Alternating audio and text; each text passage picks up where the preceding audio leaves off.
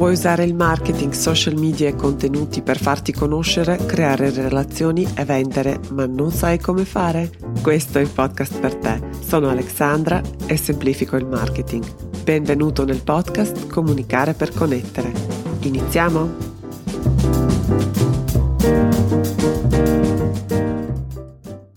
Hey hey, ben ritrovati e benvenuti nella puntata numero 47 del podcast Comunicare per connettere.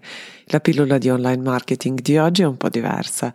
Parleremo di perché è importante prendere una posizione e non solo avere un posizionamento.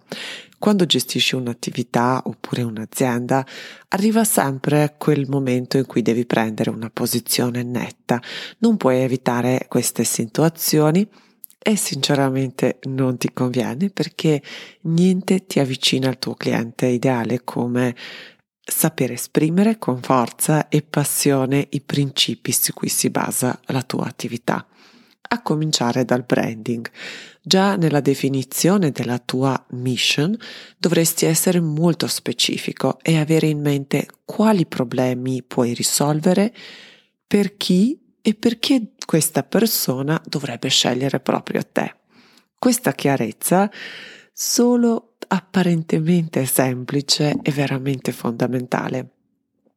E quindi se poi tutto il resto, la tua offerta, la tua comunicazione, le decisioni e le scelte strategiche che prendi partono da qui, il tuo cliente ideale ti riconoscerà e sarà felice di averti trovato questo vuol dire che non andrai bene a tutti. Ci sarà chi proprio non ti amerà, ma va bene così. So che la tentazione di mimetizzare, di ammorbidire le proprie convinzioni per farle andare bene a tutti è forte perché abbiamo paura di perdere qualche cliente, però il prezzo di questi compromessi è veramente alto ed è anche controproducente perché quello che succede è che finirai con non fare colpo su nessuno, nemmeno su coloro che sarebbero naturalmente attratti dal tuo modo di fare, dal tuo modo di essere. Parlare a tutti è uno dei grandi errori e direi anche una grande illusione nella comunicazione e nel marketing pesa parecchio semplicemente non funziona, non può funzionare. Il consumatore medio, tra virgolette, lo abbiamo esasperato con la pubblicità di massa e questa persona, queste persone sono cambiate e continuano a cambiare. Sono sempre più esigenti, sono sempre più consapevoli, informati, sono infastiditi dai messaggi promozionali, sono diffidenti e cercano in tutti i modi di difendersi dallo spam della pubblicità. E come dargli torto? Ho trovato un dato molto interessante che dice che siamo esposti a circa 5.000 promozioni al giorno e penso che sia un dato un po' vecchio, che adesso una versione aggiornata sarebbe, questo numero sarebbe ancora più alto e anche questo numero sarebbe sicuramente più alto che dice che um, ci sono circa 25.000 nuovi prodotti all'anno che ci vengono proposti in una qualche forma, in un qualche modo. E l'unico modo per farsi strada, l'unico modo per le aziende per farsi strada in questo mondo così rumoroso è parlando con le persone che corrispondono al tuo cliente ideale. Il tuo messaggio dovrebbe essergli cucito su misura e dovrebbe aver senso per loro, soprattutto per loro. Dovrebbero riconoscersi nei tuoi contenuti che ci ricordiamo devono essere sempre prima utili e prima di qualità per loro, devono cambiare in qualche modo, contribuire, risolvere un problema a queste persone e poi molto semplicemente puoi anche introdurre un invito all'azione, però il focus deve essere sempre sulla qualità, sull'interesse che, e sul valore che porta un contenuto per il tuo pubblico uh, ideale. Se fai questo bene, queste persone vorranno parlare con gli amici del tuo brand, vorranno raccontare la loro esperienza di come sei bravo, di come sei attento oppure sensibile o qualsiasi altra cosa che tu faccia meravigliosamente e senza uguali. Perché c'è una frase stupenda che continua a così mi torna in mente periodicamente, l'ha detta Seth Godin e che di, dice la pubblicità diretta a tutti è inutile, occorre indirizzarla a persone interessate e influenti che starnutendo diffondono il virus. Mai ho letto una frase più opportuna anche in questo clima eh, di virus che ci circonda da, dappertutto. E per arrivare a questo obiettivo ci vuole un bel po' di lavoro di introspezione, un lavoro di autoriflessione, di ascolto e ricerca per conoscere il cliente ideale. E a questo servono i famosi identikit, il famoso identikit del cliente ideale. Ne abbiamo parlato anche nell'ultima puntata, uh, puntata numero 46 e ancora prima anche nella puntata numero 5. Lascio il link a tutte e due puntate nelle note di questa puntata e ti consiglio veramente di ascoltarle perché troverai tante indicazioni utili. Il risultato di questo lavoro sarà una comunicazione più focalizzata e più incentrata.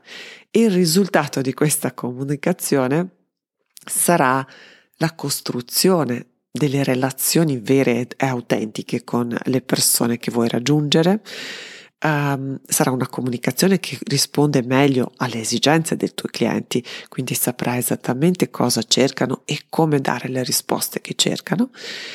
Uh, si crea fiducia molto più facilmente e abbiamo detto che fiducia è il sacro graal dell'online marketing.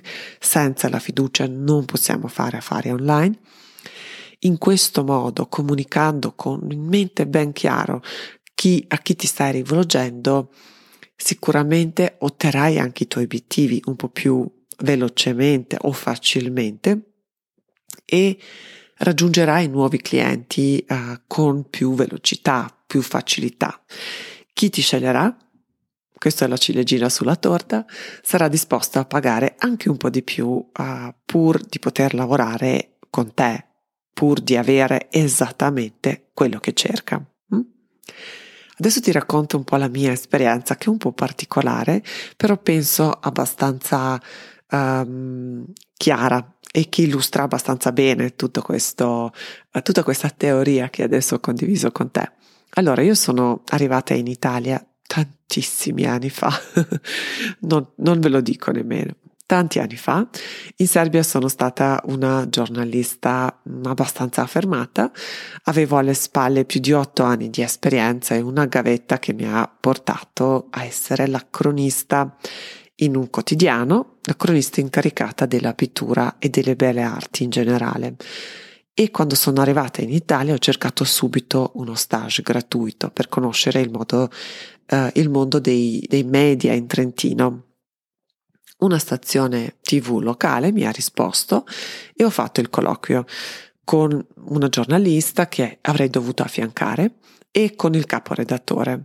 Entrambi erano super entusiasti di lavorare con me, erano curiosi, ben disposti, interessati alla mia esperienza e abbiamo già ipotizzato come avrei potuto uh, contribuire alla redazione, al loro lavoro.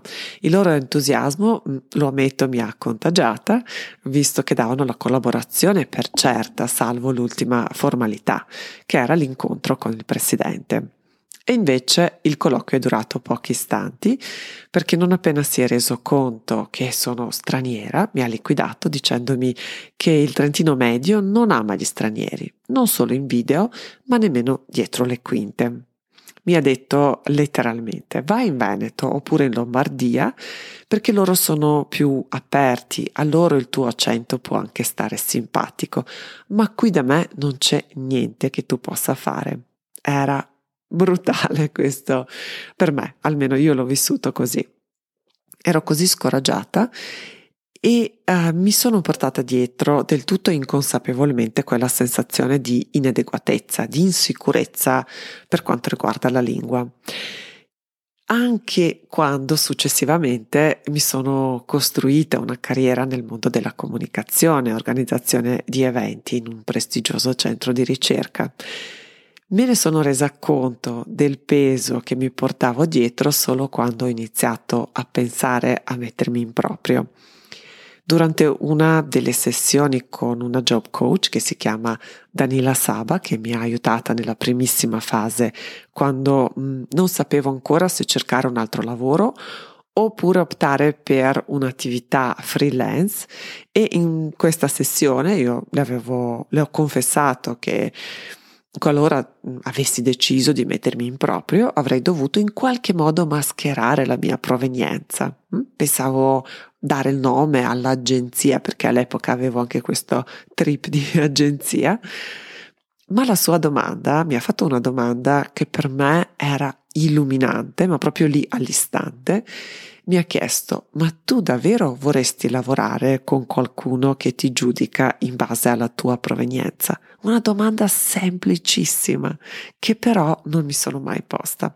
Solo allora ho capito quanto quell'esperienza lontana e apparentemente dimenticata con il presidente della TV locale mi stava condizionando e limitando.